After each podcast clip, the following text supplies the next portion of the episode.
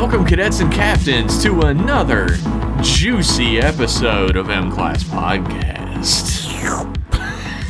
Ew. I'm Jeff. That's me licking the... Ew, okay, never mind. I'm Josh. No, Josh, I really want to know what you were going to say. I was slurping some juice. Ugh. Ugh. Yeah, now I made it gross. There you go. Ugh. M-Class Podcast is like a watch club, which is a real thing. Look it up. We didn't make that up. We watch episodes of Star Trek, or, you know, we just pick up any piece of Star Trek media since we also did the movies. And we keep saying we're going to do books, but I don't know. Fucking reading seems dorky. Unless the book talks at me, I'm not interested. Can the book talk at me? I bet you... I know there's a site... that I find Star Wars audiobooks on. I bet you there's Star Trek ones there. Oh, yeah. You should send that to me afterwards. Maybe we can find an audiobook that we can... Yeah, we'll do an audiobook. That would be pretty dope. Hopefully it's narrated by William Shatner. Oh, God. You know what's weird? I'm going to go on a tangent right out the fucking gate before I jump on anything. It. This episode of M-Class Podcast brought to you by Tapan's Theater on Subspace, by the way. Check it out. You guys paid for this. Anyway, do you know about all this shit going on now with crypto art? No, I saw you post something about this, but it's basically Bitcoin where instead of like just a wage, like a waiver that says like, you know, you get this much Bitcoin, there's a piece of art attached to it. So it's like selling art for Bitcoin. Okay. That's and weird. It takes enough electricity to sell one item using the server farms and shit that Bitcoin uses, crypto art uses, takes as much electricity as like a small country uses for a week, just to sell one.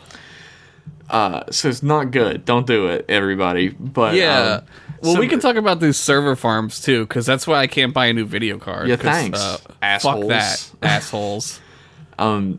So somebody sent me a thing that was like, the whole problem that people came up with for it, besides the fact that, you know, it is obliterating our planet. Yeah. Is what's to stop somebody from just taking someone else's art and selling it? Yeah. And like that started immediately.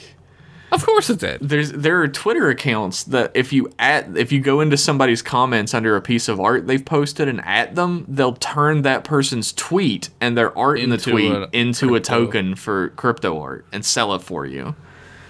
Oh man, the internet was a bad idea. And I learned that from fucking William Shatner. What was he talking about it? A friend of mine, Vince, like sent me a tweet and it was like, you should block this account because it's like turning people's tweets into crypto art. And I was like, oh cool, I'll do that. And then I looked at the account name that had posted that and it was fucking William Shatner. What art is in his tweets? He's always just talking about fucking horses. What? Like fucking horses? Or I don't follow him, maybe. He's too old to fuck a horse. He's too old to fuck anything, to be honest with you. I don't know. Maybe... No, you know what? Never Let's mind. Not get into that, I think.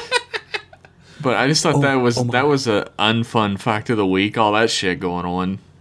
Yeah, it's like every other week there's like a new dystopian nightmare we have to deal with. My favorite thing about it is like there's a whole side that's pro crypto art. Oh, of course there is. That's like, you know, it's a way for artists, digital artists to get paid for pieces of art the same way like traditional artists do. Like are these pro? Do these pro digital art people? Are they named like Boris and Natasha? It's very good to make artists look good. If you're an artist or you're somebody who's into art and you're confused about what side of an argument you should be on, type in @YukoArt and go to this lady's page.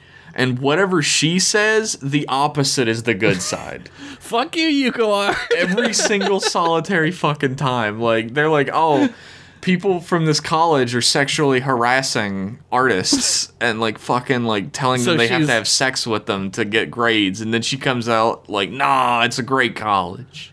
So she's like a bot, or is she like a... She's a person. She's just on the wrong side of history and everyone... Yeah, is she like a troll, though? Like, you know, because, I mean, that's what the world we live in. She's like 48 or something. It'd be weird to be a 48-year-old internet troll. Well, maybe she's like a spy, dude. I'm telling you, man, there's crazy shit going on. Maybe she's like Bigfoot.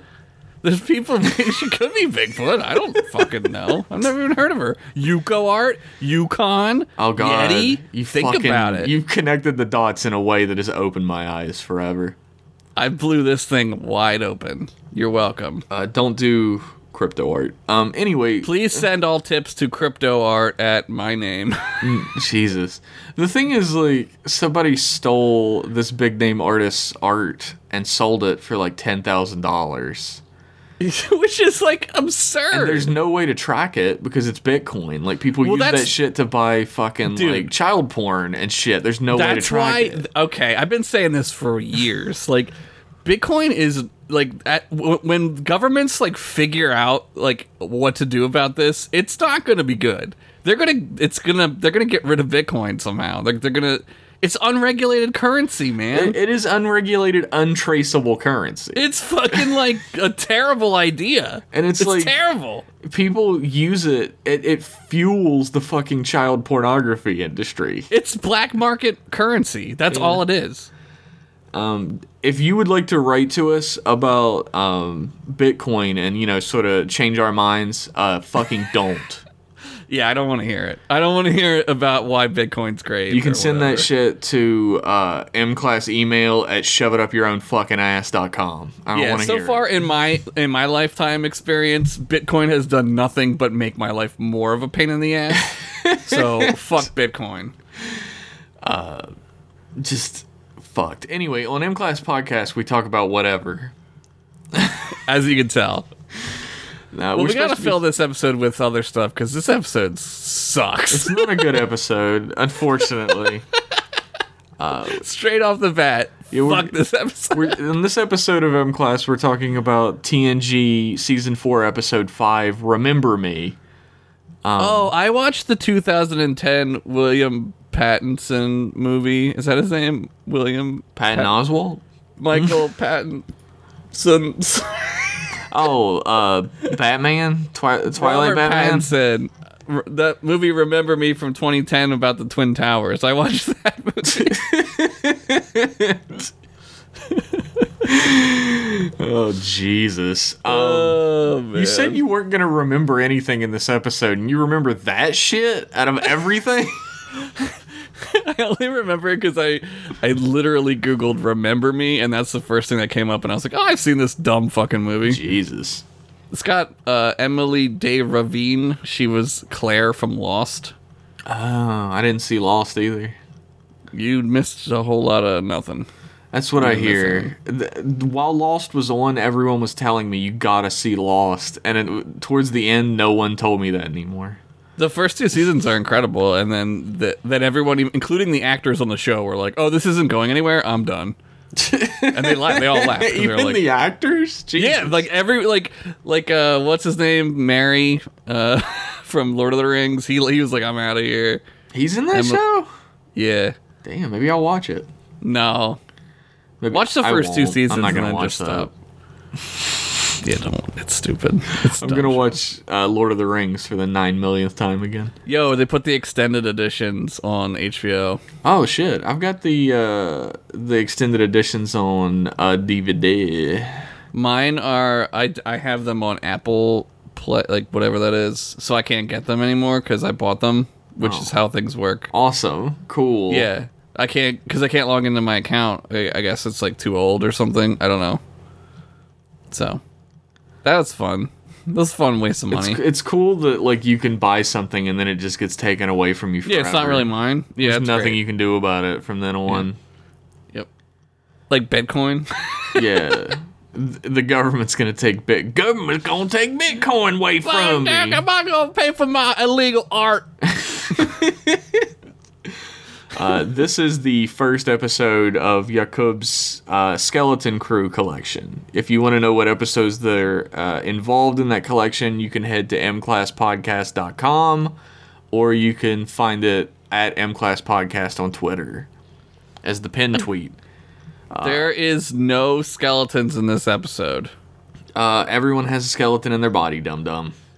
I don't know. Does the Traveler have a skeleton, or is it some kind of like magic skeleton? I like how the Traveler shows up like Superman in this episode. He's like, "Don't worry, Wesley." Oh my god! Why is he a thing? I don't know. Talk about being a non-Star Trek character just plopped in the middle of Star Trek. It's like Star Wars. It's like they were like, "Let's do some Star Wars shit." Yeah, the Force exists. It's Star Trek now, and it's all about how fast you press buttons with your eyes closed. That's one of the stupidest scenes in Star Trek ever. Yeah. And that's saying something. This whole episode is bad. It's not a good episode. It's season 4, episode 5, yes. Which at this point, season 4, we're good to go, baby. We're firing on all cylinders at this point. This is good ass TNG, and somehow let me take a hard detour into this shit. Ironically, we just watched the Voyager episode Remember, and now we're watching Remember Me. I was confused. I'm not going to lie to you. I was like, wait, didn't we just watch this? And I was like, oh no, that was Voyager.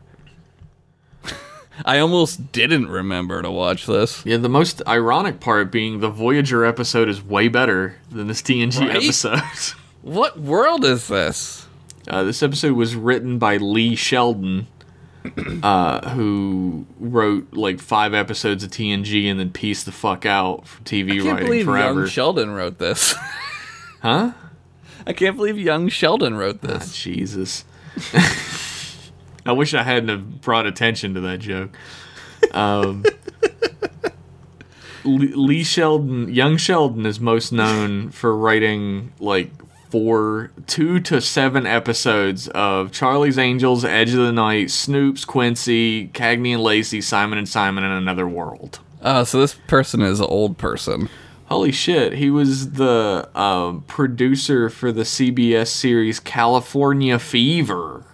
I think we all remember that. We all remember that. Fuck. When was California Fever on? 1978? Dude, 1979. You were so fucking close. Fuck, I'm so close. God, I'm a genius sometimes. He went on, weirdly, this is the weirdest trajectory for a career I've ever seen. He was a television writer, quit, and started working on video games. Sure. Why not? And he made all bad video games that you've never heard of. Oh, God. He made Ripley's Believe It or Not, The Riddle of Master Lu. That sounds like fun and racist. Dark Side of the Moon. We all remember that classic. Is that the one that links up with the Pink Floyd album? Would you play the game? It's the one that's about the comedian who dies. Oh my god, like Andy Kaufman. Andy Kaufman, yeah. Holy shit. Wild Wild West, The Steel Assassin. Is that a Will Smith Wild Wild West? Or? God, I hope. And, of course, the one that we would all know, Uru, Ages Beyond Myst. Oh, is that like a sequel to Myst? No. Wait, yes it is. It's M-Y-S-T, it's Myst. I thought that was Riven. Riven was a sequel to Myst. I guess Uru is like the straight-to-DVD sequel to Myst. It's like the Transmorphers. He still exists, as far as I know. He's alive? How old is he? Like 100? There's literally no information. You know how Wikipedia articles, like Memory Alpha articles, always have a box up in the top that's like born, dead, like born, where they were born, their lifting, how much they can lift. How much they can bench, like titty size. You know, it's all in the box. Titty size. And none of that in this article. No, young Sheldon, he's very private. He doesn't want people to know. This episode was directed by Cliff Bole, who the Boleans were named after. Is that true? I would totally believe that. And they're on the planets, on the Bolean homeworld, there's the Cliffs of Bole that's just named fully after him. Now that one I don't believe. As I've mentioned many a time on the show, actor Wil Wheaton cried into his fucking check about how this old fucking director treated him like a kid when he was a kid. That's right. That's right. He was the one who was like, hey, you suck. And as I always like to point out after that fact, Robert O'Reilly, who played Gowron, said that he was his favorite director and a wonderful guy, and they became real friends. Yeah. So, like, a real grown-up man who was an actor was friends with a real grown-up director, and then a child was mad because he wasn't treated special, like... It's weird how when you're a child, you get treated like a child. It's weird when you're an obnoxious cunt, you get treated like an obnoxious cunt. So, I love Cliff Bole's legacy. He passed away in 2014. May he forever rest in peace in the knowledge that he was the first person to tell Wil Wheaton he sucked.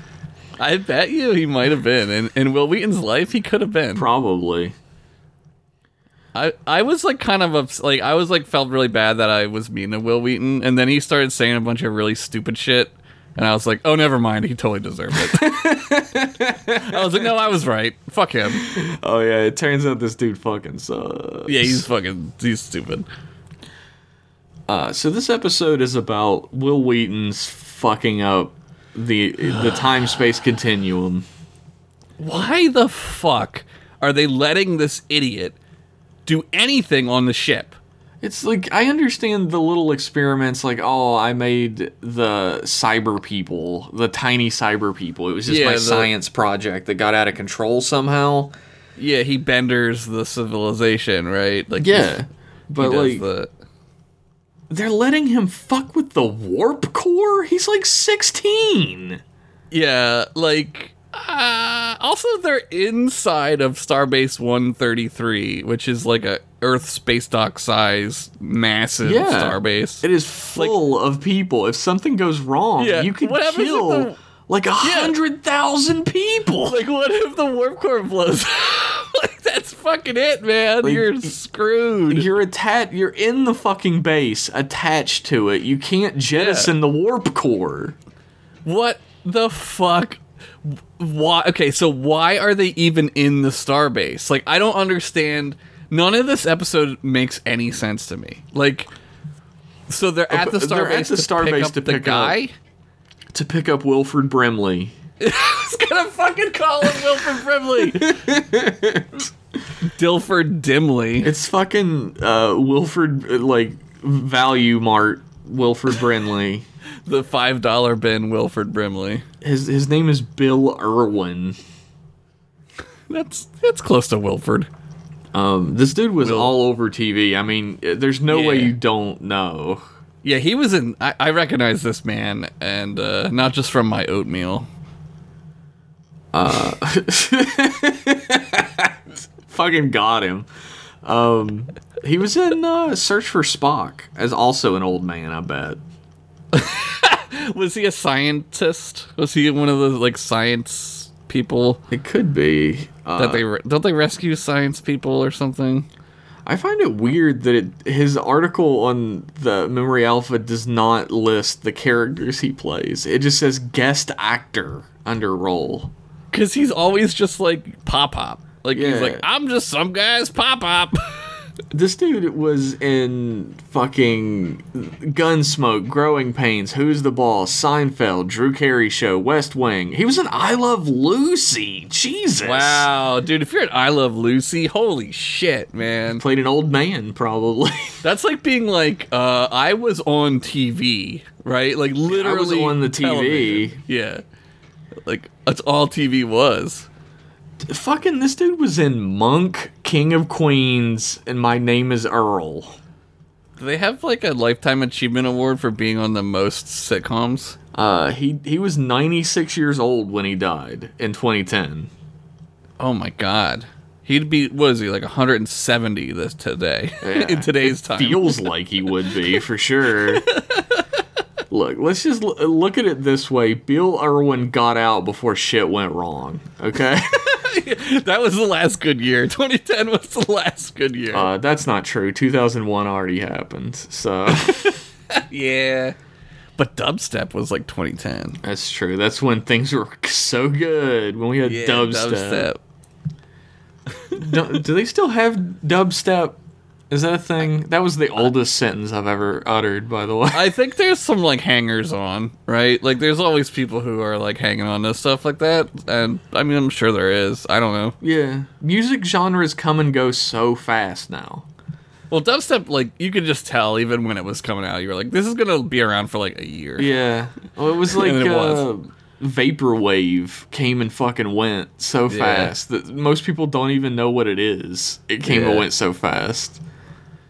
Just like me. Ha-ha! Came and went. Came, like, my jizz, get it? And then went, like, running away from responsibility. That's right, that's right. I don't want to be responsible for that jizz. God, nobody does. Yeah, it's the worst part of jizz. It's weird that jizz. Such a bad outcome happens for such a great outcome. That's a brilliant joke you just made. Oh man, that's the funniest thing that's ever been said on this show. Only on M-Class could that be a brilliant joke. No, that's brilliant. It's a timeless joke. Let's talk about the teaser at the beginning of this episode, the opening scene anyway. I think calling it a teaser is a kind of a misnomer, because teasers usually lead to something good.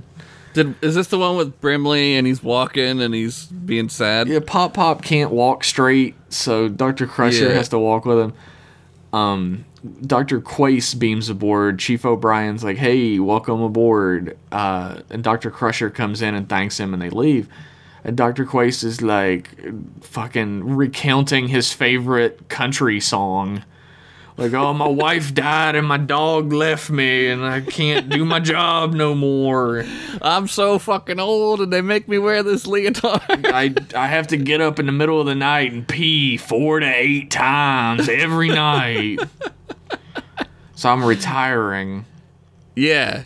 He's retiring, and he says like the linchpin line in this episode where he's like, the worst part about getting old is that all the people you cared about in your life are gone. They leave you one by one. Yeah, that's like the theme or something. Yeah. I don't know if there is a theme. It's a loose thread that we're following here. Like yeah. I get, like, okay, people are... I get it. You said the word gone, so that plays into the events somehow. I don't know. And Dr. Crusher is like... He's like, yeah, I had a lifetime with her, and now she's gone, and she was all I had.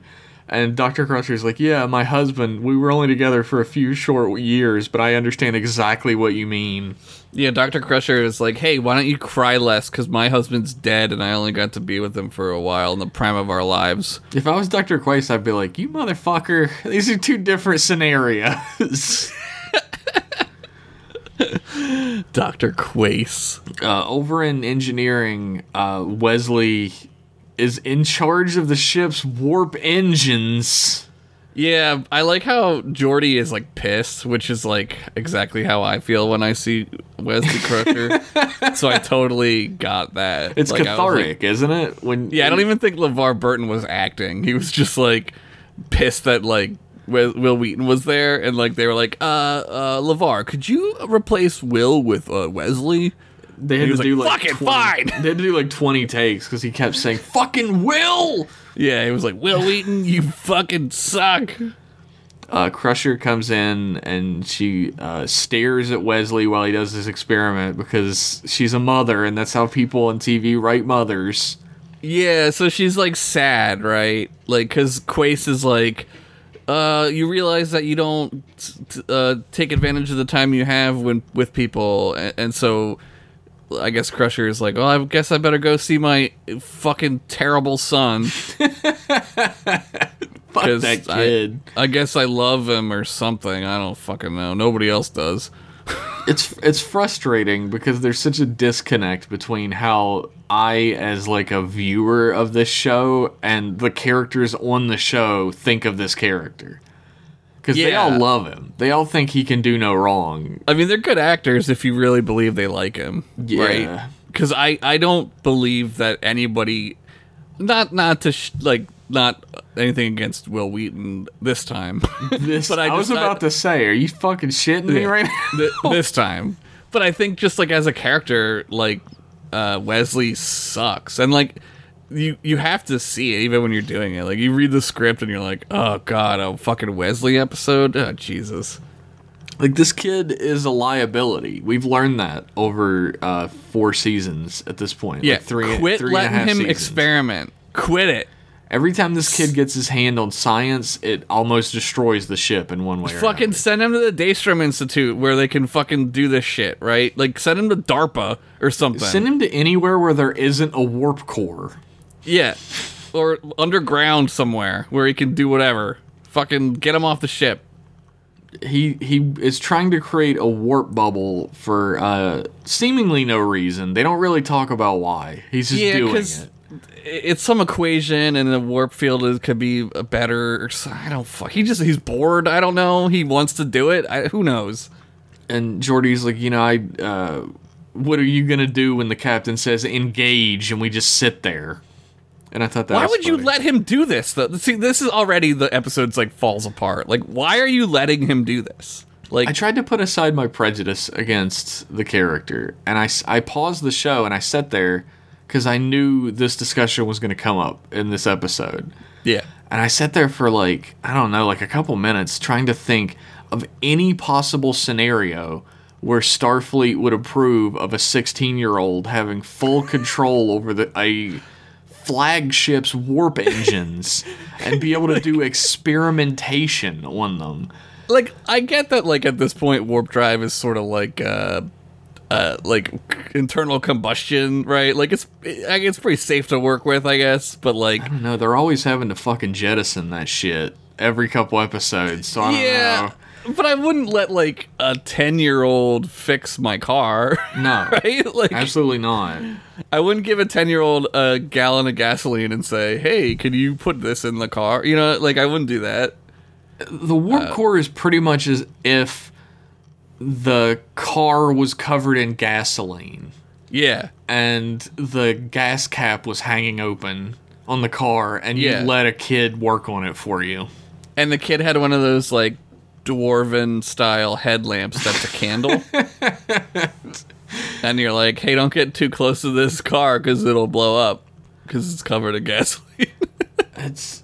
I couldn't come up with anything. Like, He's like some sort of a prodigy, right? They're always talking about that. He's a wunderkind, yeah, right? But like he's like a savant. He still doesn't have the clearance for this. Like, this is nepotism at its most raw and real.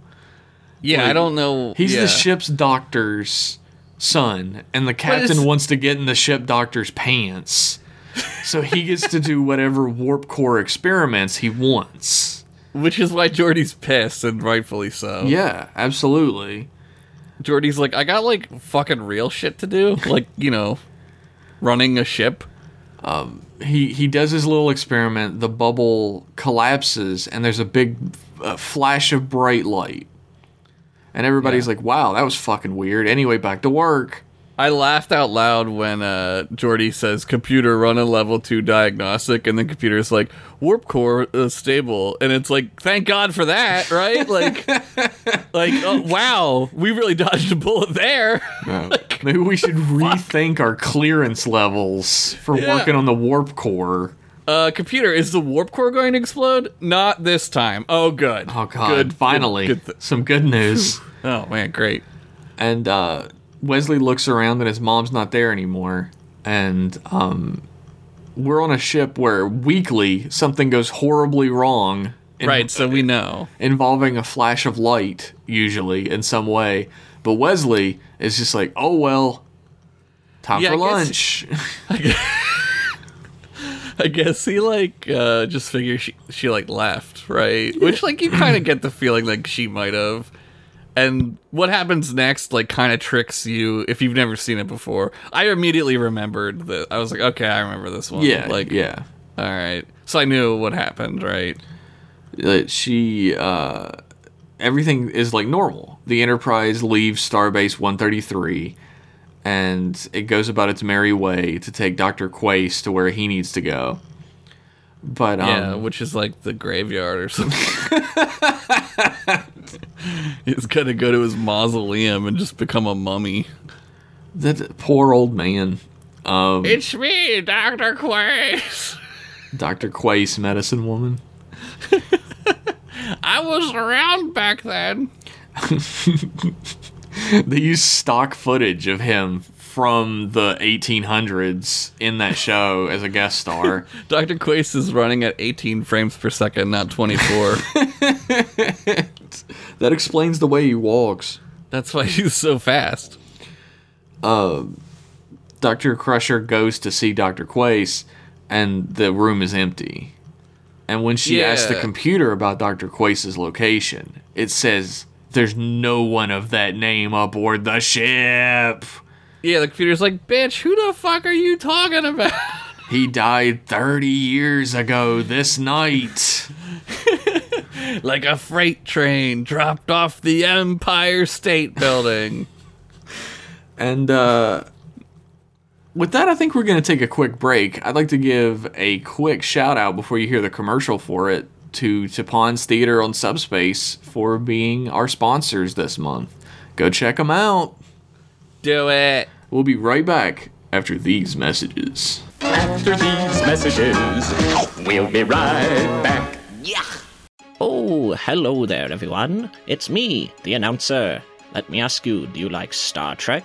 Do you like having fun? Do you like filling the creeping loneliness and existential dread of modern life with 20 to 30 minutes of distraction? Well, do I have the show for you? Join the lovable goofs aboard the USS Tapan's radio program as they adventure throughout the galaxy. There's Tapan, the Vulcan radio DJ. As Edwin Starr would no doubt say, war, huh, yeah. What is it good for? Absolutely nothing. Say it again. However, I do not feel the need to say it again. The point was made succinctly. Hoteen, the Romulan shock jock. Howdy there, ladies. You ever had a little Romulan in you? Wait, where are you going? Kathy, the ship's human captain. We don't have the power to start a passive-aggressive disagreement at a WASP book club, let alone a war. Commander Crash Space Danger, Andorian Space Adventurer. I flex my freshly bared biceps in a stunning display of my gizmo. And me, your announcer. Tapan's Theater on Subspace. Tune your web browser to ttos.cool right now. Also available on iTunes, Spotify, and SoundCloud, or wherever you find audio entertainment. Thanks for listening, and keep watching the stars.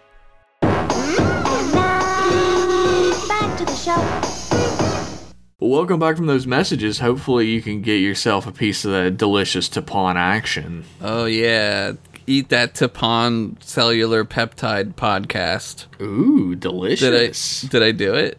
You did it right. You cool. Fucking did it. So my favorite part of this episode, we're still talking about Remember Me, thankfully.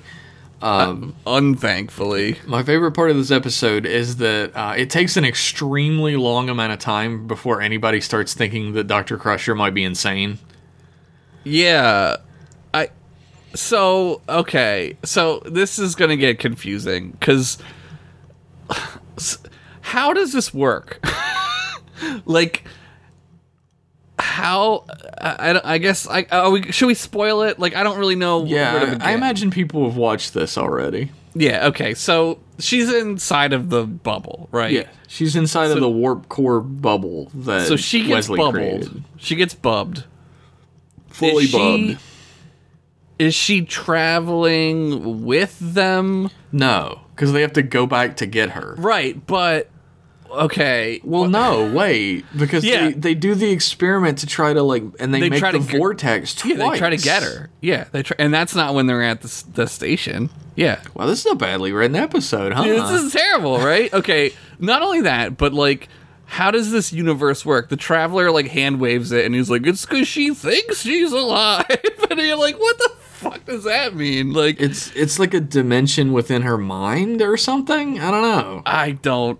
She's like, you people have limited, and like that's like a cool idea, but like it's not really explained very well at all. Like, no, the whole episode, like, hand waves all of the science with, like, pseudo-mysticism horseshit. Yeah, and not in, like, a clever or interesting way. It's just written badly. It feels bad. Like, the Traveler is, like, a lazy Q. Yes.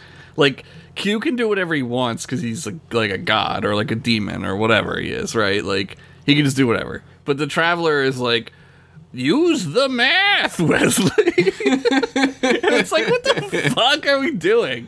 What are we doing? I don't know. I don't get why the Traveler was created. I don't understand what his purpose as a character is, except to get rid of Wesley, which I appreciate. I think he is a metaphor for imagination, right? Like, so, like, Wesley is, like, Gene Roddenberry as a kid. Like, sure. Like, Wesley is Gene Roddenberry's, like, childlike wonderment of this imaginary world that he's created.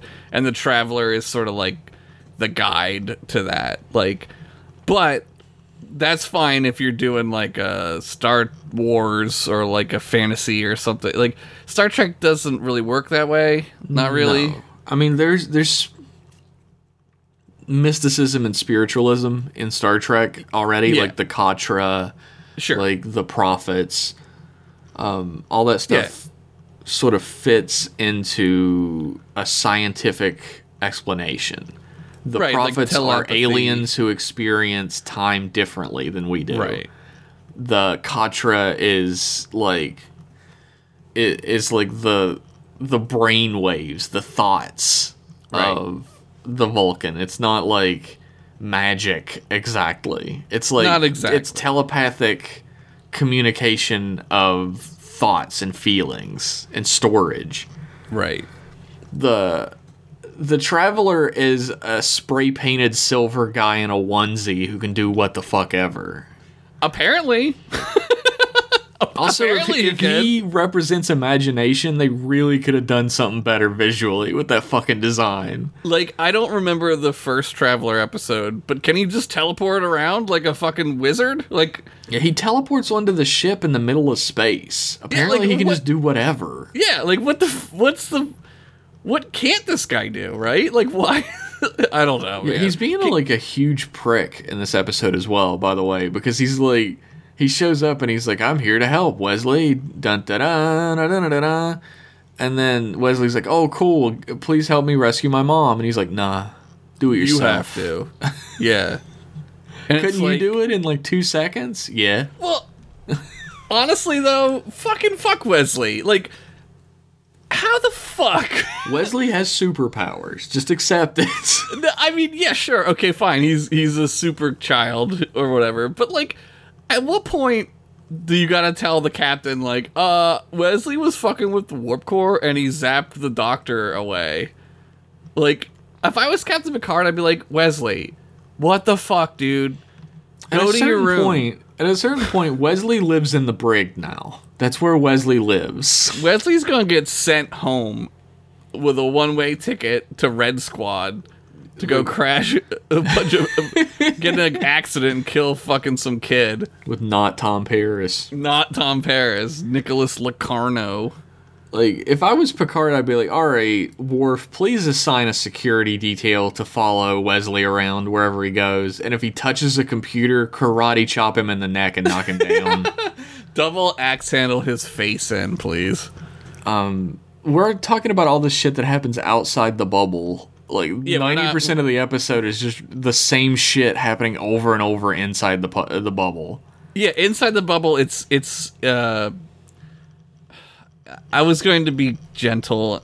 This is a spooky episode, right? Because I think it came out October 22nd, yeah, 1991. So it's like a Halloween-ish kind of episode. It's very Twilight Zone-y, which is cool, except for, like, I feel like I'm in hell watching it because I know what's happening, and, like, it's not interesting watching all these people vanish. Like, it's stupid. No, and nothing changes besides the amount of people on the ship over and over and over again. And everybody keeps gaslighting the shit out of this character. Like, the universe is gaslighting Dr. Crusher. That's what this episode is. Also, why are the people vanishing, but, like, the universe is shrinking, right? Yeah. So why are people vanishing? Why is she that made happening? It with her brain. Yeah, okay. So, is it because she thinks that people are vanishing, that they're vanishing? Because Dr. Quaice said that everybody in her life that she cares about is going to disappear. Oh, yeah. So Dr. Quaice disappears first, which makes sense. Because he's 900 years old. The first person to disappear on the ship is Worf. Yeah, the first main character. The first main character. Do they disappear in, like, the opposite order of how important they are to her? Maybe it's... Because it's like Wesley disappears, and then no one's on the ship but Picard at that point. Right, so does she love Picard more than Wesley? I mean, who doesn't? Yeah, I would, for sure. I mean, Wesley would be the first one to disappear for me. That's my favorite part of the whole episode, though, when she's like, so you and I just tool around the universe... by ourselves in this giant ship. And he's like, well, we never needed a crew before. It's so ridiculous. It is absolutely ridiculous. It's so stupid. Like, it really on its face is just... It's very close to being Twilight Zone-y, where you're like, oh, that's so creepy. But in reality, it's maddening to watch, because you're like, this is dumb. Like... Yeah, well, in a better written episode, like, earlier in... I guess we're not doing the recap, because I don't really want to fucking feel like it. No, because honestly, like, I can't even, like... How would we even do the recap? No, like, it would just be saying the same things over and over and over again. Yeah. Like, the thing that really confuses me... is that, like, in a better episode, earlier in an episode, Data's like, oh, there are only 100, like 200 and some people in the show. 230 people, yeah. And she's like, well, why do we have all these, like, massively empty cabins everywhere? Yeah, there's all these. And he comes up with some, like, horse shit, like, oh, well, we need to move people or whatever. And, yeah. As if they don't use the fucking like, bays for that or anything, or another ship designed to do that. Yeah. Right. Like, and in a better written episode, they would all pause at that and be like, oh, actually, she's kind of right. Like, why are all those empty quarters empty? Right, and the mystery would deepen, and you would feel like you wouldn't have to constantly be gaslighting Crusher then, which gets old, because you're like, this is stupid. Like, why the fuck is everyone just like, they just like reset? Like, how is that a thing? I don't understand how that works. I don't know. In a better episode, that's the turning point. Like, if you watch any other episode of Star Trek, there's up until that exact point in an episode, we think one thing is an audience, and the characters think one thing is an audience. Right. Sometimes that lines up, sometimes it doesn't. But at that point, there is a twist. There's a turning point where suddenly we and the characters are led to believe something else. Our eyes are opening to the situation in some way or shape or form. It would be more... That never happens. You're right. No, you're absolutely right. And it would be more terrifying if Picard was like, this is so weird, I have no idea what's going on. Because that's so out of character for him, right? And then to have him be like, I believe you, Beverly, and then vanish, and then have her have nobody. Like, that's way more scary. God, that would have been so impactful as well if, like, he believed her.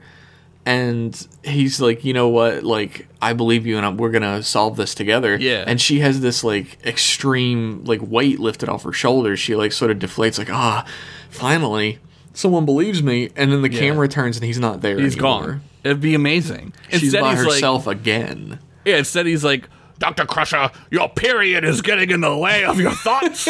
Like, he's, like, so condescending, and it's Dr. like, what the fuck? Dr. Crusher, your period is attracting space bears. Did you make Dr. Quaice disappear with your period?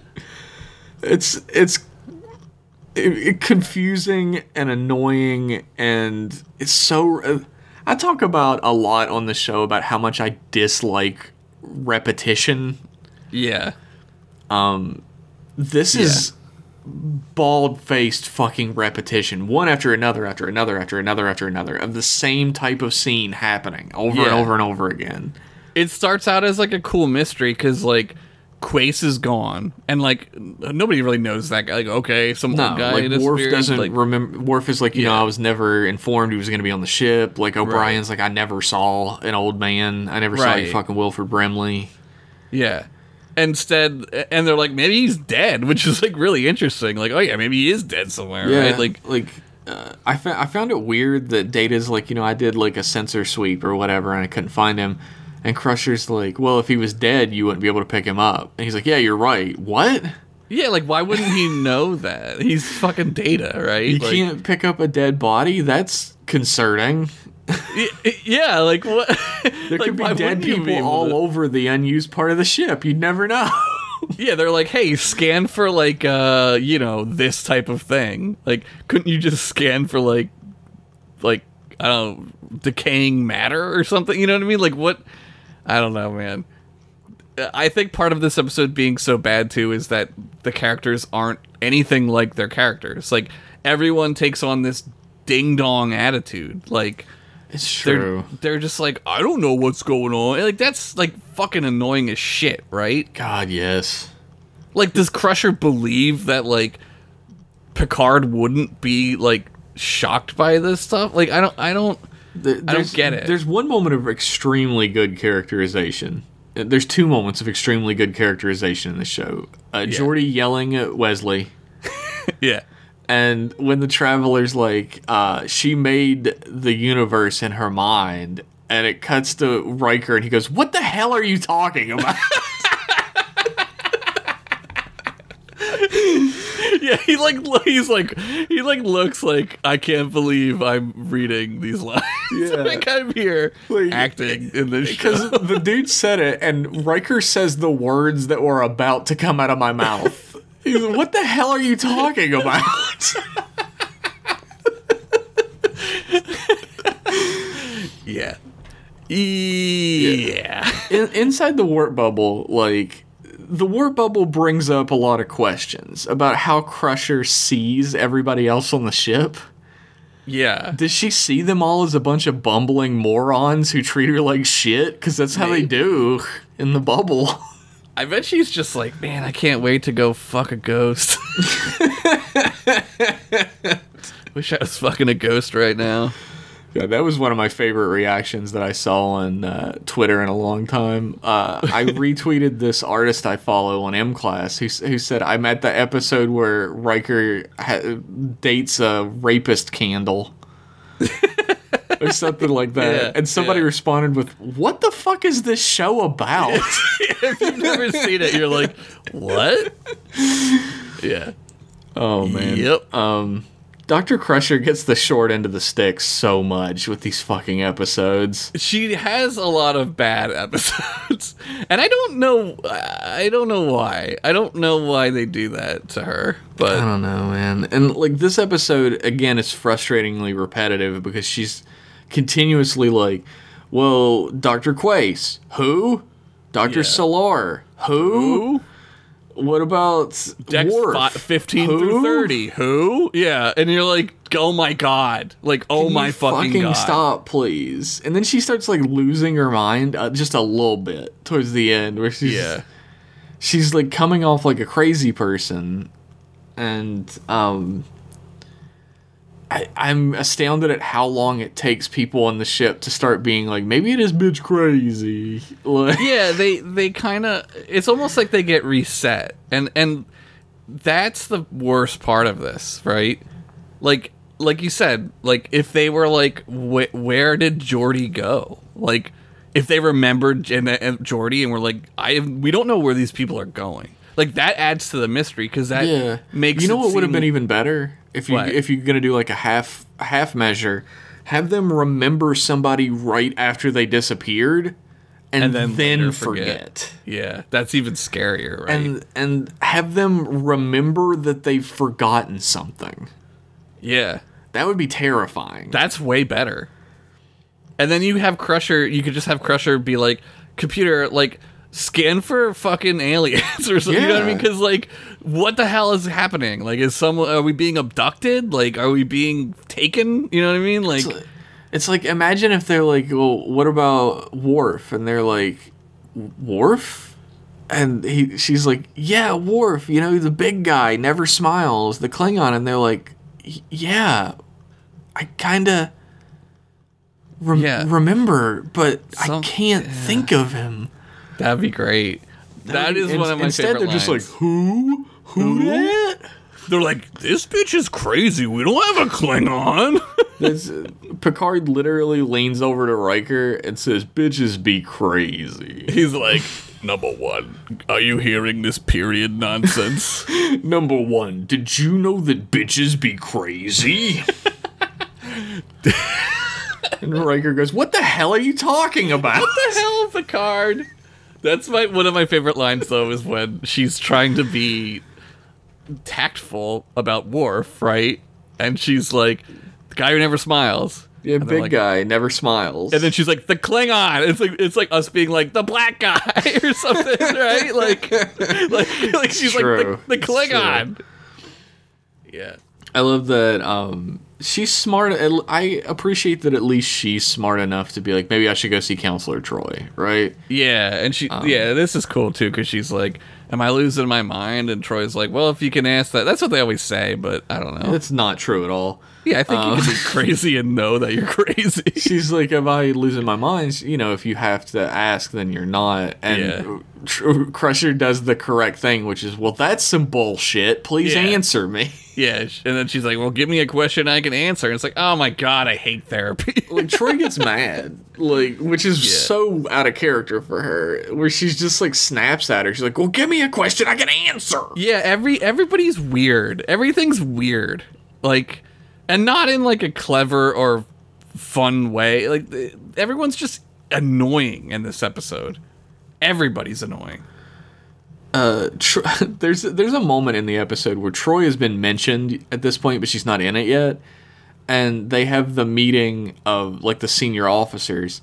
And they're just talking. And they're not talking about Troy at all, but the camera cuts to her for, like, 2 seconds. Yeah. And I was like, bah! Oh, Troy's in this episode. Yeah, it's like they needed to visually show you that she's here. Because I guess at that point, like, you're just like, who's here? Like, yeah, who's even around, right? Like...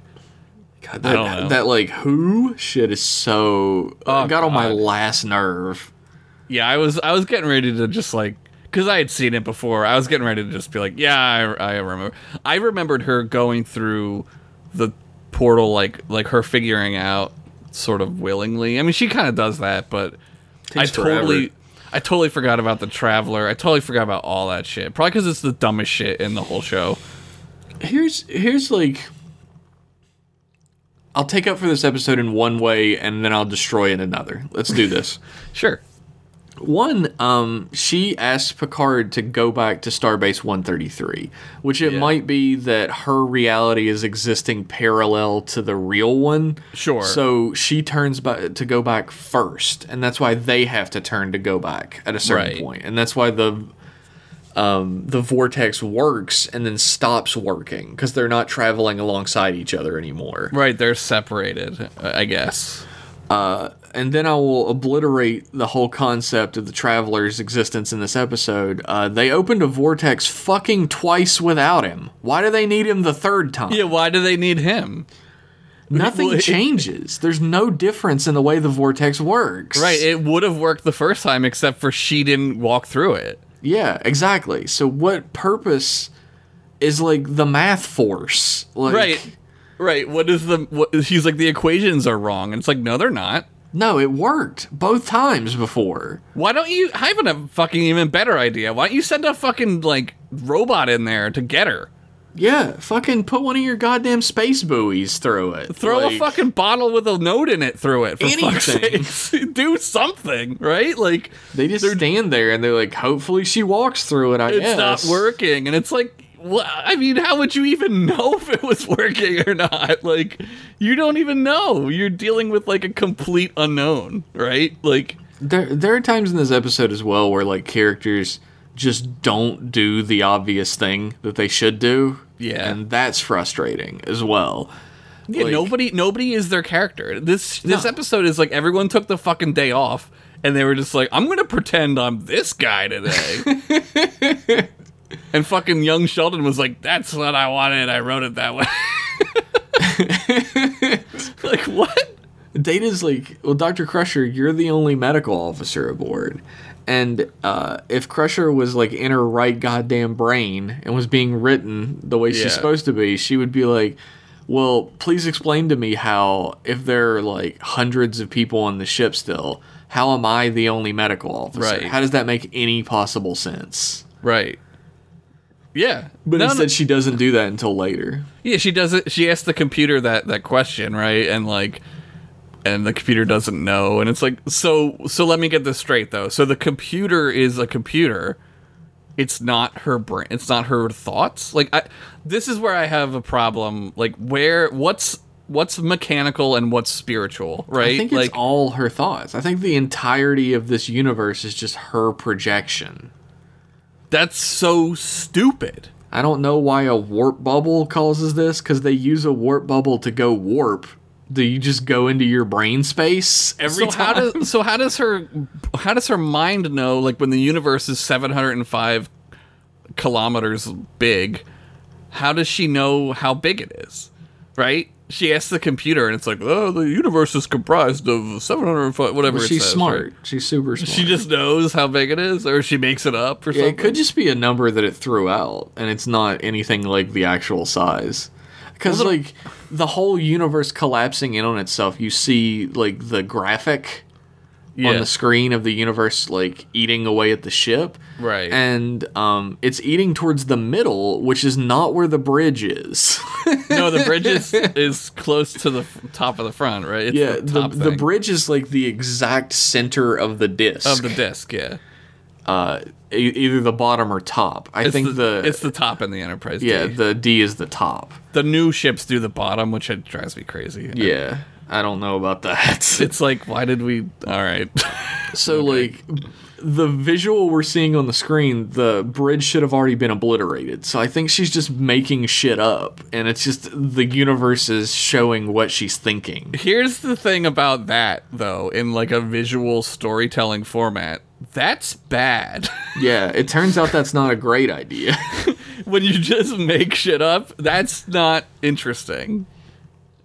Not when you're, you know, known for your clever storytelling devices and turns and twists and stuff, right? Like, yeah.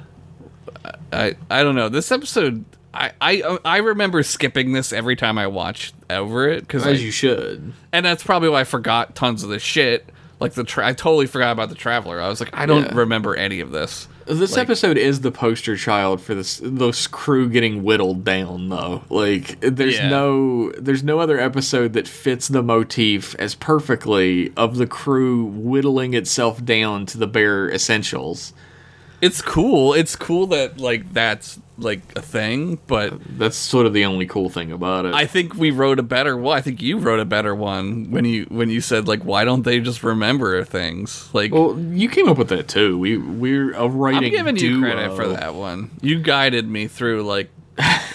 like, I was, like, you're in your own warp bubble, and I'm just, like, there, and I'm like, who? Who? Explain to me this! Kevin if host Cole guy who? Is on the show, why do we need a laughing guy? Kevin Cole who? Who? Kevin 37? What? We only got up to Kevin 14. What are you talking about? No! Kevin 37!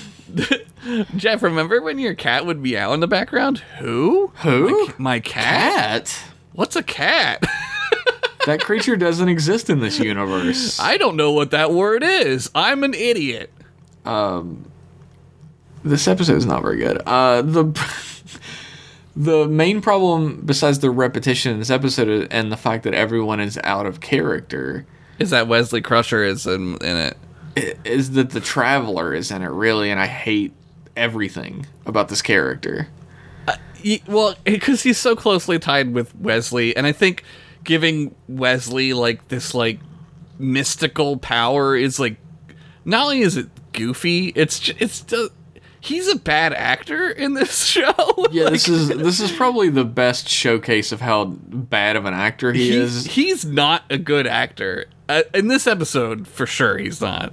And, like, he's 16 or whatever, and, like, most 16-year-old TV actors are pretty fucking bad. Like, I can't blame him for that, but... There's a part when he's, like, tired because he did the portal or whatever, and it's, like, he's just, like, kneeling down weird, and you're like, why are you...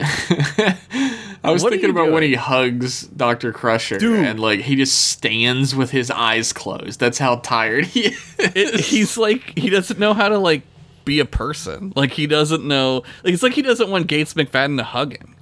It's like, are you crazy? He basically married a carbon copy of Gates McFadden. Did he? Like, his wife is, like, 20 years older than him and a redhead. He had a boner when she... That's why. He tried to keep his boner away from him. He had a 16-year-old school boner, and he didn't want to fucking hug his mom. Gross. The Traveler shows up, like, fully, like I said, like Superman. Like, they're like, what are we going to do? It's over. And he's like, it's not over, Wesley. It's never over. All you have to do is spin around the Enterprise the opposite way and turn back time. And you know what? That would have been better than this. It would have been. It would have made a little more sense. I don't know, man. There's an extremely famous line in this episode. What is it? Where Dr. Crusher says, if there's nothing wrong with me... then there must be something wrong with the universe. I feel that every day. I do too. The thing about this episode that I really appreciate is that, and I tweeted about this last night, is that Dr. Crusher has such an unbelievably high level of self-confidence. Yeah. That she's like, look, I'm the baddest bitch around. There's got to be something wrong with the fabric of reality if things aren't going right. And I'm jealous of that. That's like the literal exact opposite of imposter syndrome. And I wish I had that. Oh, man, dude. That'd be great. That's like a superpower. It is. Just trick yourself into... She is the universal constant. Everything else changes. She doesn't change, literally, ever. She's too rad. The universe has to be at fault. You'd think, though, like, being involved with, like, this ship and stuff, like, you've seen some pretty crazy shit, right? Like, oh yeah, like at some point, it's, I don't know, like, I feel like if it was any other character, like if it were Picard or Riker even, he would be like, okay, like there would be a moment when he was like, all right, like what do we know, right? And he would kind of science his way through it. She kind of does that. She does that with the computer, but like that's the last 10 minutes of the episode, right? That could have happened way earlier. And that's sort of the problem, is the episode is so unbelievably repetitive, which I'm getting now talking about it. It's just the way it is, because we're stuck in our own bubble now. It's so repetitive until, like, the last 10 minutes.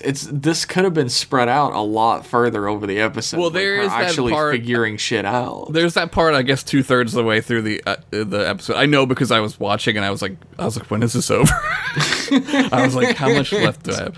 Like, there is the part when they go back to the real universe, right? When they like they make the portal, and then they cut back to Wesley and Geordi. And they're like, oh, we didn't get her. And you're like, okay, thank God. Like, thank fucking God we're out of that nightmare. You know what I mean? And not like in a interesting, like, this show is cool way, like in a I'm going to turn this off soon kind of way. Oh, yeah. I feel that very deeply. It was like a breath of fresh air after coming up from underwater. Yeah. It was horrible. This episode is bad.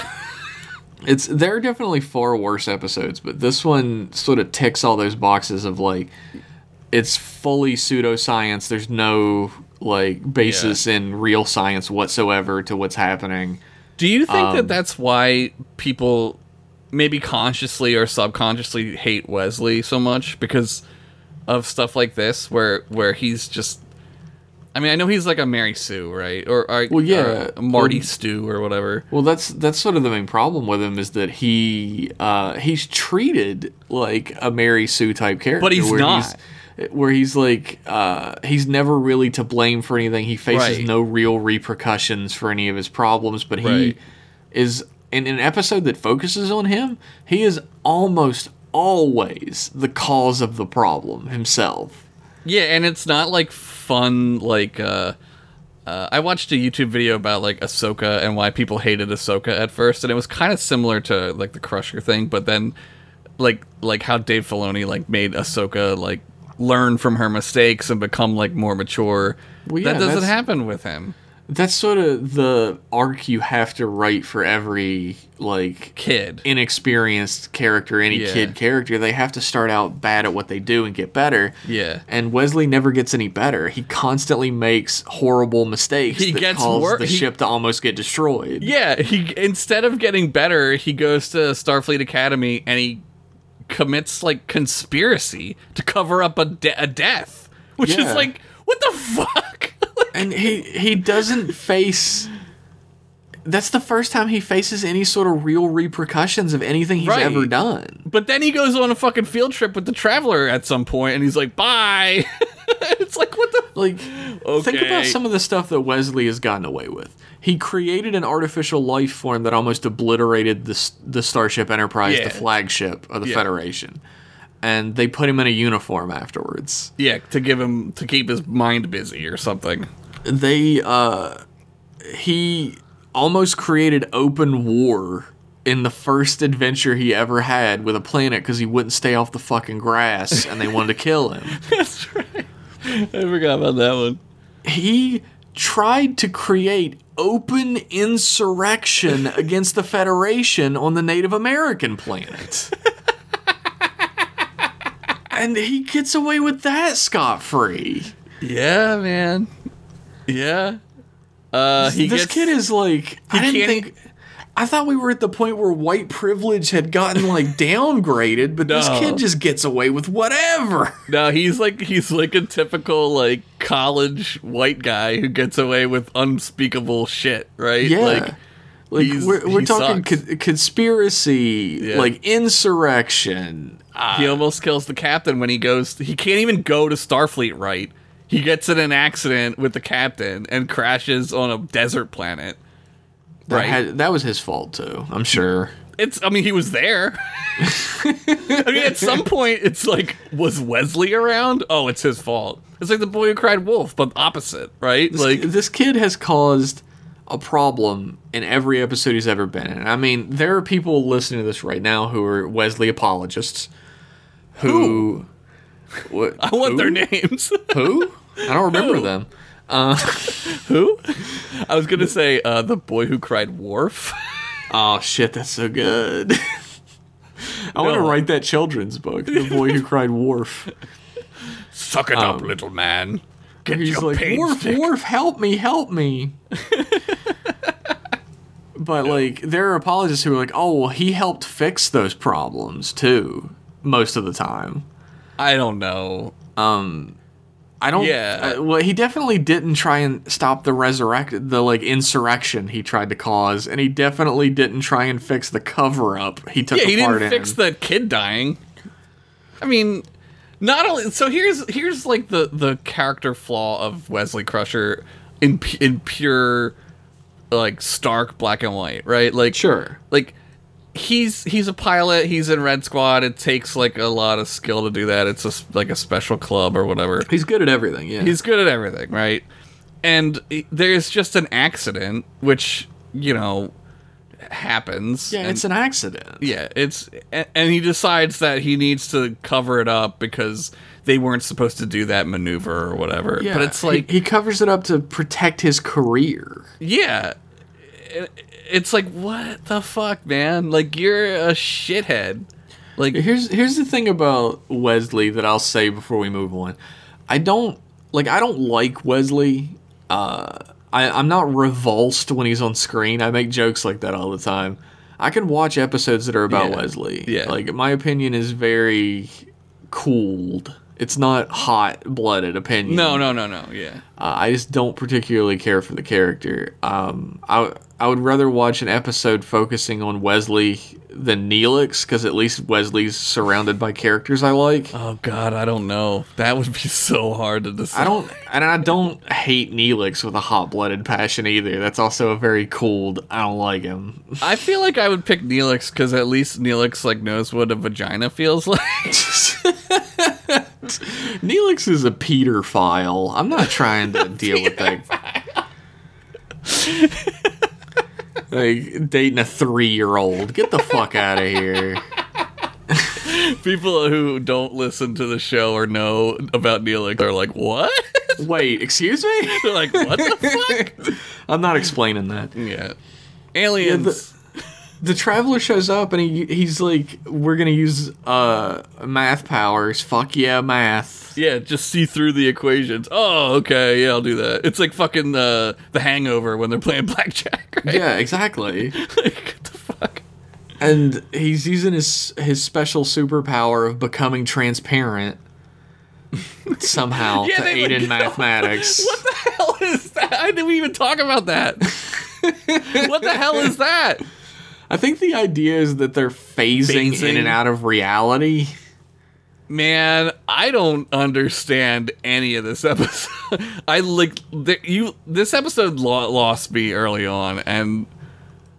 I don't know. And she's like, here's another question, right? They create the vortex in engineering. Yeah. It shows up in her room first, and then on the bridge. Yeah. How? Why? What? Exactly. Why is the vortex where she is?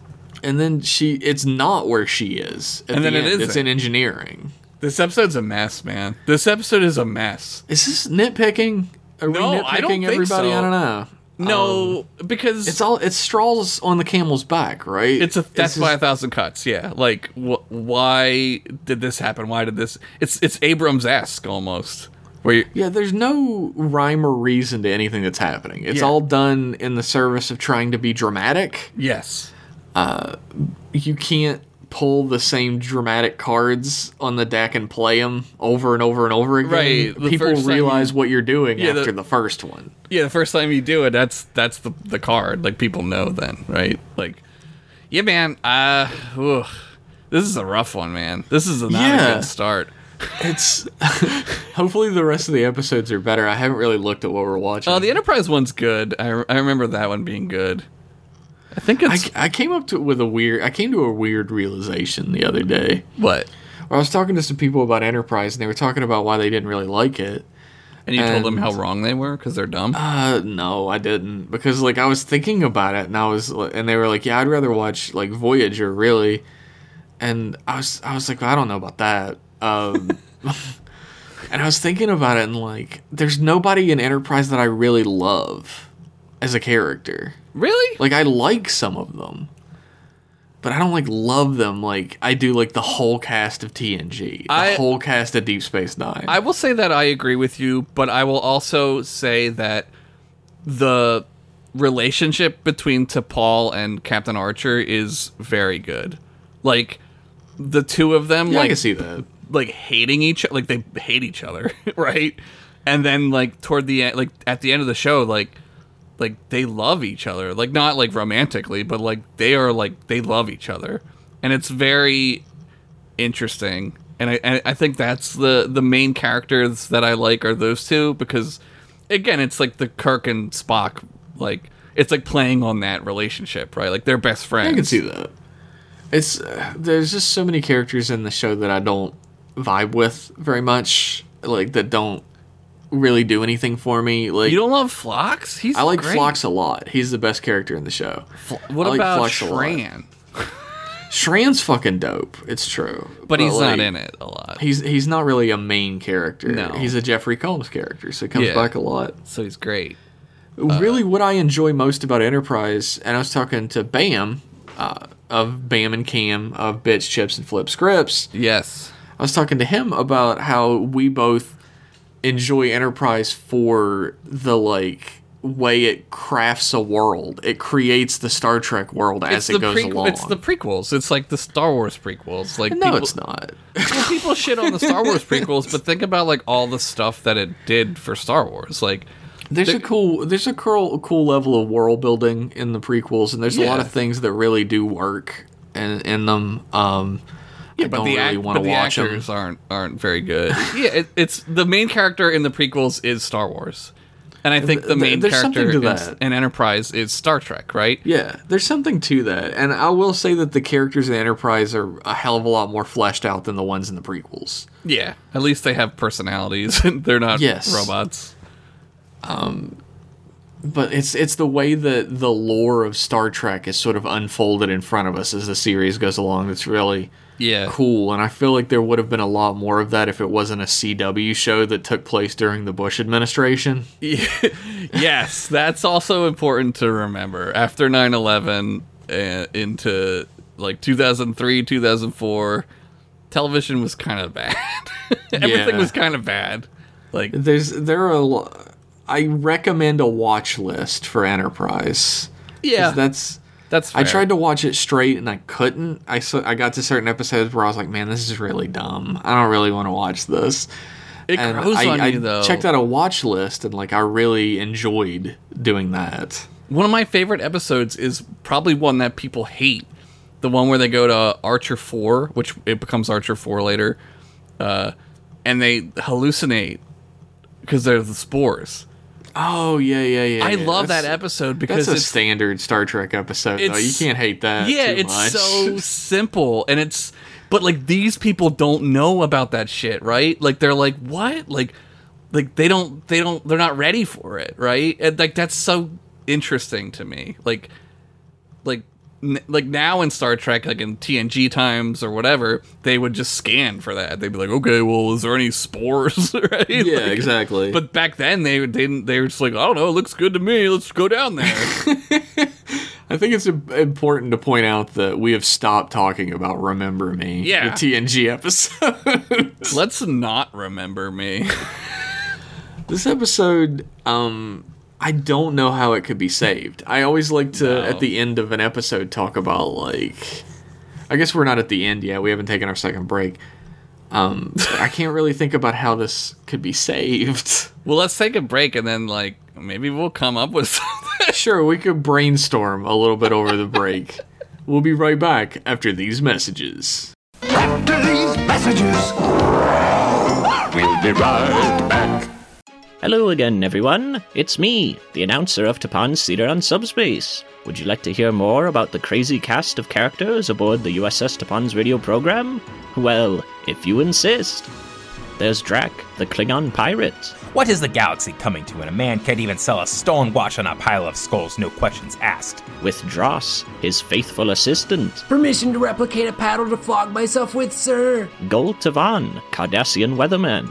Though the alternative to continuing this conversation is the planning of a suicide mission, I insist we please get back to the matter at hand. Computer, the ship's computer.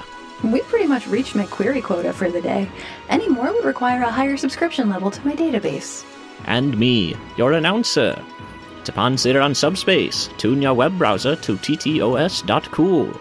Also available on iTunes, Spotify, and SoundCloud, or wherever you find audio entertainment. Live long and keep on listening. Yeah, we got nothing. We talked about everything but this episode or how to make it good. Because there's no way. I don't, like, besides, like, doing the things we talked about earlier, we both came up with. Yeah. I don't think there's any way to fix it. I'm a little surprised that this episode, we hate it so much, but none of it makes any sense and none of it is good. Like... No. Somehow I forgot how bad this episode is. My opinion of this episode is like, it's definitely like an F. Yeah, I was gonna say it's like were we doing a warp scale, right? We were doing warp scale. Yeah, like warp 10 turns you into a catfish, so it's the best one, and warp 1 is super Cochrane to catfish scale. That's what it was. The Cochrane to catfish. Shit, yeah. That's so smart. Who came up with that? I said it last time. Yeah. You fucking genius. Yeah, so I'm gonna give this like a 2 Cochrane. Ooh, jeez, yeah. That's only because TNG characters are in it that it's got a 2. Yeah, I'd say 2 is fair. Where like I don't virulently hate this episode or anything, but I really don't like it and don't want to see it again. Yeah, man. Skip this one. Just skip over this one. You don't need to watch it. Here's a John Larroquette fun fact of the day for you. Oh. According to Michael Piller, who we all know is one of the producers of TNG, the Traveler was added at the last minute. And I quote, "The first two drafts did not have the Traveler in it. The first draft ended with the realization of what happened turning out to be a dream episode. We didn't find that satisfying, so we decided at the end of Act 3 to pull everything from the first 60 pages into the first 3 acts and tell the audience what's going on the other side of the warp bubble and how they're trying to get Beverly back. We spent the next 2 acts deciding, how the hell do we get her back? At the beginning of the year, we said we wanted to bring the Traveler back for something, so why not use him in this episode? Because it's dumb." Director Cliff Bole commented, "They added him because he's big at conventions. He was just a walk-on." Did people like this guy? I guess you had to be there, right? Like, man, I guess. Like, it's like kind of like at MAGFest, how people do the Colossus scream. Oh, yeah, exactly. Were they doing the Traveler scream? The Colossus scream was very annoying. They had to outlaw it several times. Yeah, they still did it when I went last time. No, people do it all the time. It sucks. Here's an unfun fact. Kevin Cole Bummer of the week. Yeah. That continuously confounds and annoys the shit out of me when I'm making art that involves Star Trek uniforms. Uh-huh. Dr. Crusher and Dr. Quase's uniforms are completely different colors. Yes, the blue is wrong. Like Crusher's uniform is like blue with a little bit of green in it. Dr. Quase's uniform is like green with some blue in it. Yeah, it gets greener sometimes. It's like, did they wash it too much or something? Like, I don't know. Like I don't like the green. Like, I don't like that. No, I like the blue. Is it an optical illusion because there's more of it on Quase? Maybe.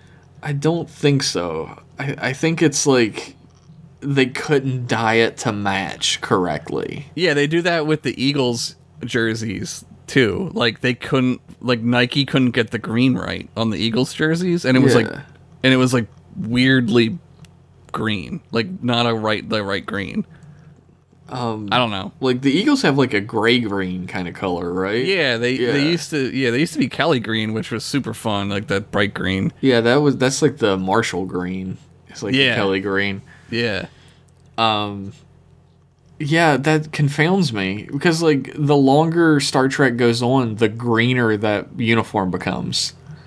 And like and then in the Deep movies, Space Nine, when they have the gray shoulders and like the color necks, that's like green. There's like no blue in it anymore. You see green. That's interesting. Like I see more blue, but maybe just because I want to see it as blue. Well, that's the thing is like I used to think it was like just blue, and it like I've had people tell me, you know, because I'll believe whatever fucking anybody tells me about color because I am a little colorblind. I was gonna say you're colorblind. It's my colorblind is blue purple though. I can see everything else. So you can see the green. Yeah. Yeah. But like there are official sources that say like the color schemes for Star Trek are like or maroon red, like mustard yellow, and blue green. Right, it's not blue. It has a name, I forget it, but it's not aquamarine, it's like a different title. Yeah. And some sources even call it teal, which is like a fully greeny ass green with some blue in it. I don't like when blue and green are together. I love green and blue, but I don't like the when mixture. Yeah, it's too like it's like too like oceanic. It's very oceanic. Yeah, it's like too oceany. I'm not into it. I like green and I like blue, but I like a forest green and a dark blue. Well, you heard it here first. Josh Henderson, not a fan of the colors mixing. Oh my god. Here we go. Put that on his Wikipedia page, everybody. No! All right, everybody. See you next week.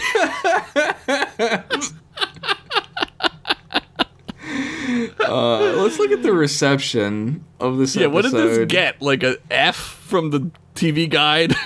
Like, what? Rick Berman thought it was a little overly confusing. A little bit. Okay, this the thing about Memory Alpha that I really don't particularly care for is that they don't include opinions in the reception section unless it's by someone who worked on the episode. I guess that's fair. I mean, like the thing that really that I don't like about that is it says a mission report for this episode written by Patrick Daniel O'Neill was published in the official Star Trek: The Next Generation magazine, but it does not tell what his opinion is. Oh, well, I would love to read what that is. Yeah, why would you put that in the reception with no actual reception in it? Should I go back in time and buy that magazine? Like, how the fuck would I even get that magazine? Right? Cliff Bole did say, director Cliff Bole said that it Gates did a really good job, but you can't film around a weak script. Yeah. You can't add to it. Yeah. That's extremely... That's pretty damning. It's extremely damning. You're right. Yeah. Because if you work on a show, right, like, usually you're like, well, we wanted to do this and that, but, like, if your director is like, yeah, no, we didn't. Fuck it. Yeah. It was the writing. It sucked. Yeah. Just throw the writer under the fucking bus. That's bad writing. Yeah. Yeah, man. This episode bad. I don't recommend it. No, I mean, if you were kind of listening to this podcast to get sort of a the play-by-play of what happens in the episode, we skipped that because it's not good. Don't worry about it. You don't need to know. The play-by-play, I think, would have drove me nuts. Yeah, me too. That's why we skipped it. I think that's why I skip it every time I do a watch-through, because I'm just like, I can't do that. I can't watch this. You're saving yourself. You're protecting your own brain. It's a self-defense mechanism, really. It's a shame because you're right. Gates McFadden gets fucked with these episodes. Like, yeah, literally by a candle in one episode. A ghost candle, which is, like, crazy. Why is that in Star Trek is the question. Gates McFadden she's a witch, apparently. I don't know. She's a redhead. She must be a witch. Gates McFadden is like a stage actress. Like, she's really extremely well trained as an actress. And then they give her an episode where she gets gaslit by existence, or fucked by a ghost. Maybe that's they give her the tough ones because they're like, act your way out of this one, Gates. They're just doing it to Spider. It's like an exercise. Yeah. Work your way out of this one, actress. Yeah, you think you're good, Toots? They can just call her Toots now because it's the 40s. Rick Berman might have, honestly. Yeah, Rick Berman might have. What's his name? Might have also. Brandon Braga. Yeah. Rick Berman is known for being. He was like extremely misogynistic on. Yeah, he was the whole reason why. Terry Farrell left, right? Yeah, she quit because of him, and he was almost like, your boobies aren't big enough. Yeah, you need to get bigger boobies, and she was like, well, I can't grow them anymore. What are you talking about? Yeah, he was like, he like slips her a card to like an LA plastic surgeon. I don't doubt that.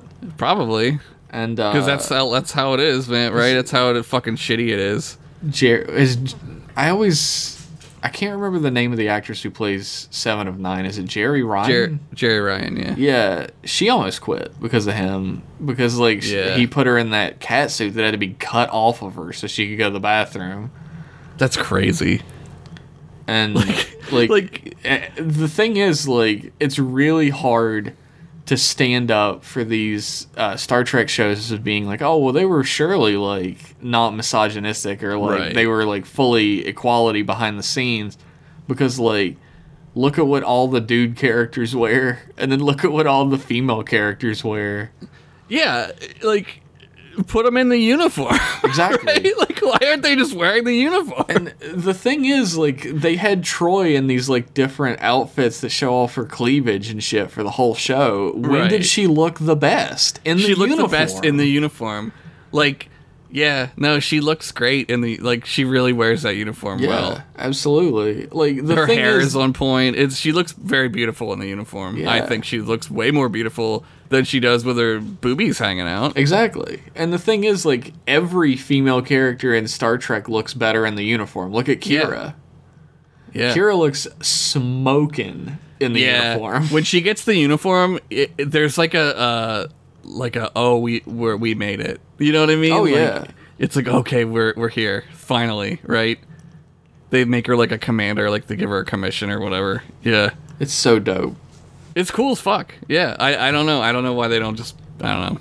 Well, Rick Berman had all these like really fucked up ideas. Like Rick Berman is definitely one of the people who worked on Star Trek that shared absolutely none of its ideals. Yeah, like, he was just trying to make money in any way. Well, the tradition continues into this day, mostly with Lindelof. Yeah, not Lindelof. Kurtzman. Kurtzman. What? Same fucking guy. Something happened recently where they were like, oh, we're doing this cool new thing that Jeff's going to get excited about. And then it turned out J.J. Abrams is behind it. And I got not excited again. I just don't remember what it is now. I heard he was going to do Cloverfield, like a real sequel. I don't give a shit about that. And I was like, man, people are clamoring for that Cloverfield sequel, huh? Everybody's waiting for Cloverfield 2. Yeah. You've finished ruining everyone's beloved franchises. So now you're going to go back to your bullshit. Okay. What was it? Was it Half-Life? I know he owns Half-Life, which is... Apparently he's doing horrible. Something called Duster that I've never fucking heard of. Is that just dudes wearing dusters from the 80s? Oh, he's in charge of the Superman reboot. Oh. They're like, we're rebooting Superman so you don't have to fucking watch Man of Steel ever again. Or Batman versus Superman. We're gonna do Superman right this time, and it might even be like Calvin Ellis or Lor Zod, like the Black Superman. Yeah, and it might be one of them. And I was like, oh man, that sounds pretty fucking dope. Yeah, produced and directed by J.J. Abrams. No thanks. No, it'll nope. No. No thanks. No. This was a negative episode of M-Class. No, we're going to get a lot of hate because we're being so mad about stuff. We're not really mad. Negative Nancy's. Look, we love Star Trek, but every now and then we got to have an episode like this where we say that this episode sucked. It sucked. Well, that's how you can tell you can trust us as hosts of a podcast that you listen to, that we're giving you the straight shit. Like, I think it would... Yeah, it'd be weird if we were like, no, it's great. Like, that'd be so weird. This episode is bad. It's a bad episode. I definitely never want to be the type of person that is like, everything with my favorite logo on it is good. I never want to be that type of person. Me neither. There are things that are good, and there are things that I believe are objectively bad. Yeah. This I believe is objectively bad. And I mean, even if it's subjectively bad, I'm the one that's putting the subject on it. Yeah. You know? That's You're just my opinion of it. To this objectively amazing podcast. So. Yes. I'm sure there are people who listen to this podcast and they're like, I don't like how they say bad words and talk about butts. I mean, butts are great, and fuck you. Exactly. Have you ever seen a butt? They're great. Yeah. Go on the internet, go to Bing, and type in butts. And Bing? Go to images. Yeah. Go to Bing, or ask Jeeves. Yeah. And type in butts. Oh, wait. Are you doing it? Yeah. Hold up. Oh, and damn, these are great. Yeah, see? Go to your CompuServe server. Go to file, drop down, search, type in butt. Go to the AOL butts chat room. Keyword butts on AOL.com. And type in A/S/B. Age, sex, butts. And see what you get. Do you remember keywords on AOL.com? Yeah, I remember that. I'm old enough to remember that. I went to keyword Pokemon a lot, and I went to keyword Space Ghost a lot. Man, the internet used to be so weird. Yeah, exactly. Like, the internet was literally just a weird space of weird shit. Like, the thing that I always, like, I loved were web rings. Yeah, which is probably like a completely foreign concept to people these days. Oh my god, I forgot about web rings. Holy people shit. Don't even go to websites mostly these days. They only go to social media sites. Yeah, but or apps. And a web ring were websites that had links to other websites at the bottom. Yeah. They were all connected, and some of them were connected to others that the first ones weren't connected to. So you could just follow a breadcrumb trail. Deeper and deeper into the internet. The closest thing now would be like Wikipedia, right? Like, oh yeah, it's like a Wikipedia hole. Except it was for like user created content on websites. Yeah, so you'd wind up being in like some weird like neighborhood of the internet that you didn't start at, right? Like I was big into Sonic the Hedgehog when I was a kid. Yeah. And I would go online and I'd go to like a Sonic the Hedgehog fan site, which would lead me to another one, to another one, to another one, to another one. And eventually I would get to a site that had like, it was like the weird fucking Sonic shit that was just starting at that time. Like the episode of fucking the podcast that you guys did, Kevin. Yeah. It was like original characters, except for real and way more sexual.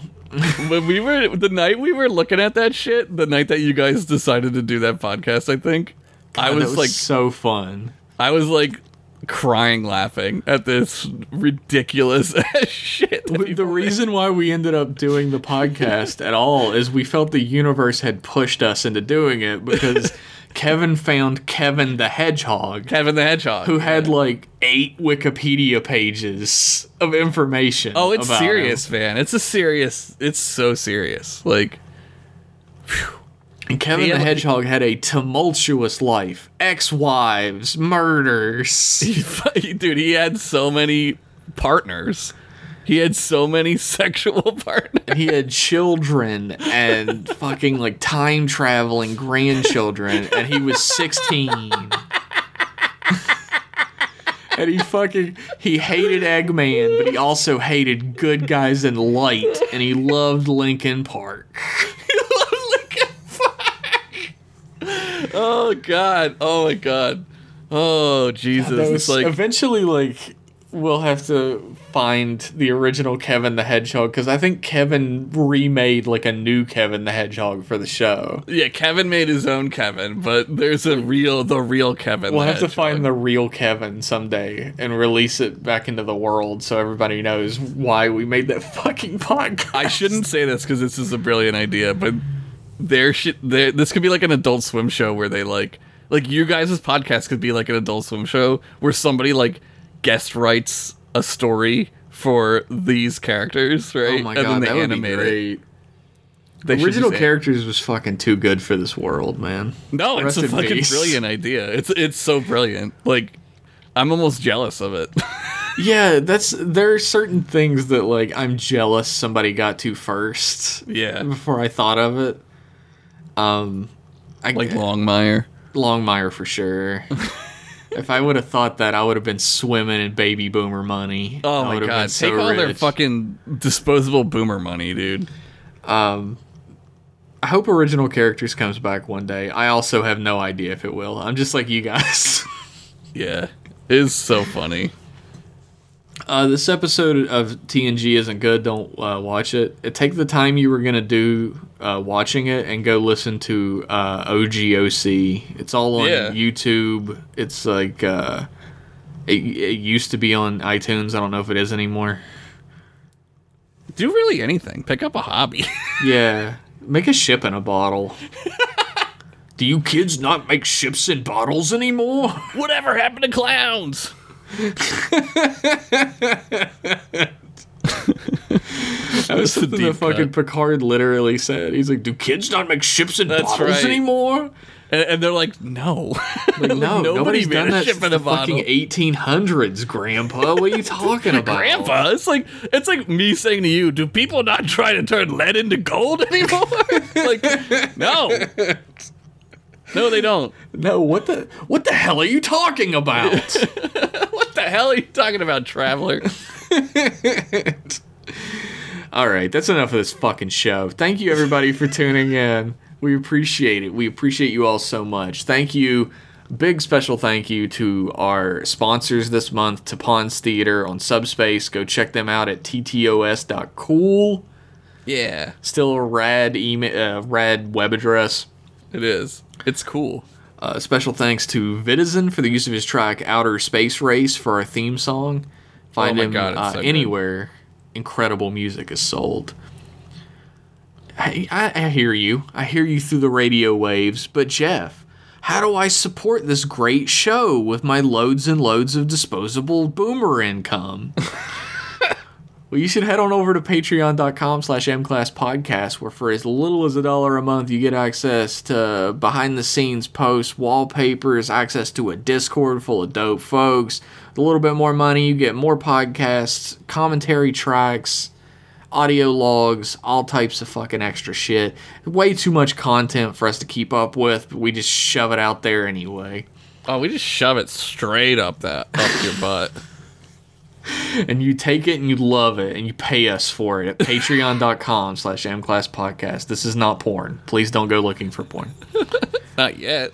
Follow us over on Twitter at mclasspodcast, where we post late night Star Trek thoughts. Like the other night I realized that Thanos' big plan to destroy half the population of the universe so the resources could be used by the other half is just Governor Kodos's plan from Star Trek the original series. Yeah. It's the exact same plan. They stole it. Star Trek that should be the new Simpsons did it. Star Trek Star Trek did it. I think that's a thing, sort of. So follow us on Twitter for that type of 10 out of 10 gold star comments and basically content. It's the best Twitter out there, so I think so. We also retweet a bunch of really funny Star Trek accounts. If you don't want to follow a bunch of accounts, you just follow us. Yeah, we're the best.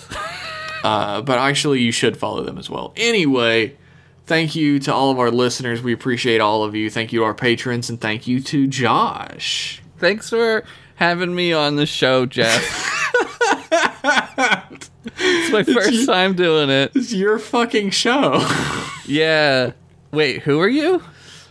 Wait, Josh, who? Wait, how big is the universe? Well, anyway, you 120 people in the universe, tune in next time to Jeff's podcast, M-Class Podcast. Bye-bye. Bye, I'm fading away. I'm listening to Linkin Park.